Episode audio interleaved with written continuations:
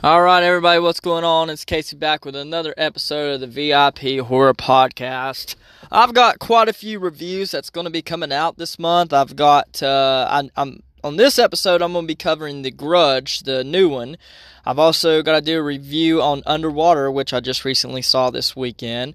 And I've also got The Turning coming out this month. I feel like there's another horror movie that's coming out this month. Uh, I can't really remember there was one coming out in February, but uh, regardless of what is coming out, I'm going to do reviews on them.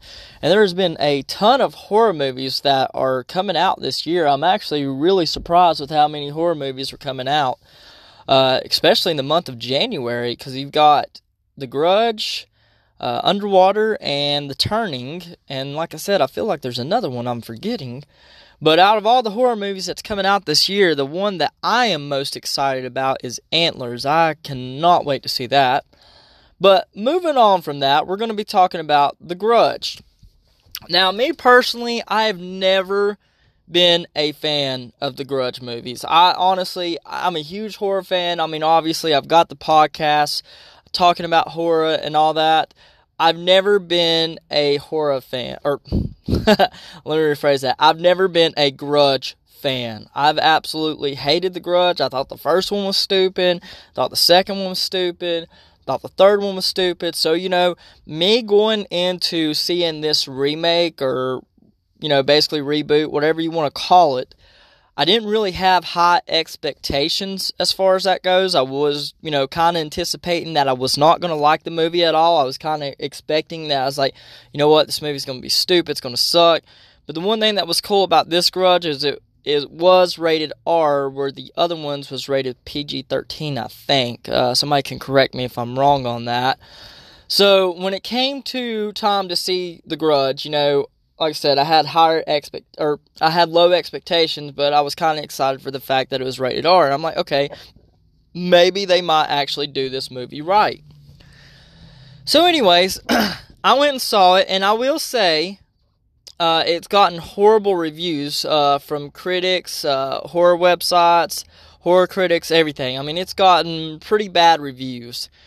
Uh, in my opinion, it it wasn't a bad movie. Uh, I liked it better than all the other grudges, I'll tell you that. I thought it was darker. I thought it was taken more serious. I didn't think it was, you know, kind of kiddish Because I thought the other grudges were kiddish. This one did not feel that way. Uh, this one really felt like they were had a really dark tone to it and was taking it very, very serious. So I thought they did a better job as far as that goes. Uh, the R rating on it. I mean, it was definitely a whole lot more gorier than previous Grudges, obviously. Uh, the only thing that I will say about this movie, uh, like if you're going to this and expecting that it's going to reboot the Grudge franchise or it's going to, you know, kind of define the genre or something like that, no, it's got a lot of cliche scenes in it. Of course, every horror movie that we've seen where you're dealing with a spirit or an entity or a ghost or whatever it is, something out of the paranormal, you always have the classic shower scene or where they're in the bathroom and they're looking in the mirror and then all of a sudden something like like a hand comes out of their head or brushes against their head or you see a hand in their hair or something like that. That had that scene in it and I just felt it was very cliche. I thought it was very, you know, non-original because, you know, I, I can't tell you how many times a horror movie has done that throughout the years. So I, I don't feel like nothing was really new. I didn't feel like nothing really new was brought to the series. You know, you see the Conjuring movies or anything that's even related to the Conjuring universe, they always add like new stuff to it. You know, it's not very cliche. This felt very cliche. Now, I will say the cool thing that I liked about this, you know, the Grudge, it, it was very serious. I mean, there was no like comedy to it. You know, like I've said before, a lot of horror movies like to kind of insert comedy into them, which I think is completely stupid, and I've never been a fan of it, and I'm not going to, you know, harp on that because I've said it in many other of my episodes.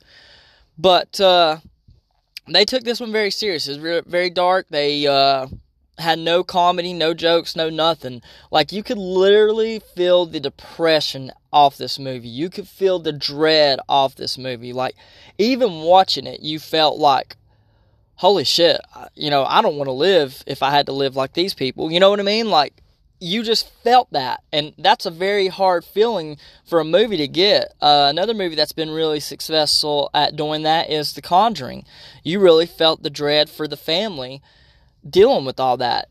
That kind of had the same vibe with the grudge. You felt the dread with all the people that was connected to uh, the grudge, the house, and all that. Uh, so yeah, and I like how, the fact that they done a lot of different backstories showing that how everybody was connected to the house and how they all came in full circle with the whole curse and all this and that. I thought that was pretty cool how they done that because you know it was different pacing as far as that goes. It was a different vibe the only thing, like I said, that I will complain about that is the movie was a little slow. Uh, it took a few minutes to get into. It, it just was off to a very, very slow start. Um, now, I'm not the only person that has said that or have felt that way. Uh, you know, a few of my other friends I've seen it said the same thing that they felt it was very slow. Uh, I think whenever you're doing a movie like that, you need to pick up the pace and go right into it. Uh, that this movie did not do that. I think there was like literally like 30 minutes in the movie where you didn't even see uh, the grudge or whatever you want to call the girl that's a part of the grudge or whatever. Uh, there was literally 30 minutes where it was just dialogue pretty much. Uh, there wasn't really too many, you know, innovating scenes or anything like that. I will say that it was there was some pretty tense moments. There was even quite a few uh, scenes in it that made me jump quite a bit. And you know, it's kind of hard to make me jump, considering I'm a huge horror fan. But there was quite a few scenes that made me jump. So I'll give them kudos to that. But as far as the movie as a whole, if you're a Grudge fan and you love The Grudge, I don't know if you're going to like it or dislike it. Uh, the reason why I say that is because me personally, I, I hated The Grudge. I thought it was the dumbest horror movie ever made. Uh, I'd rather watch freaking Sharknado than that, which that's not a knock at Sharknado because Sharknado is actually pretty funny. But I'm saying, as far as horror goes, I just hated The Grudge. I've never been a fan of it. You know, I, I, um, a prime example of a movie that I absolutely hate. I hate Hereditary. Okay, I would rather watch The Grudge than Hereditary. Okay, but as far as the Grudge, like fans of the original Grudge, uh, do I think that you will like it? I don't know. It's hard to say. Uh, I feel like if you are a fan of it, of the original Grudge, then you'll probably like this one. But I also feel if you were a fan of the original Grudge, you'll also hate this one. So it's hard to say. Me not being a fan of the original, uh, like I said, I love this one. I thought it was the best Grudge out of all the Grudge films that was ever made. And still, even me saying that, that's not really saying much about the movie because the movie in reality was not that good. It was not that impressive. So, uh, it's hard to say, you know, if you're going to like it or not. But basically, you know, I wanted to give a review on this. So, you know, 1 out of 10, what I'm going to give The Grudge. Uh, due to its slow pacing, uh, I can't really give it too high of a review. Um, due to, you know, just the, the movie as a whole. I felt the movie was darker. I felt the movie had a lot of dread to it. But, you know, the cliche horror spots and nothing really new to the series, nothing really new or innovative at all, and just having a lot of cliche moments from other horror movies, I cannot give this really a high review. And the fact that it also had a very slow pacing to it as well. If I had to give a 1 out of 10 on The Grudge, 2019 version, or remake, whatever you want to call it, I give The Grudge a 5.5.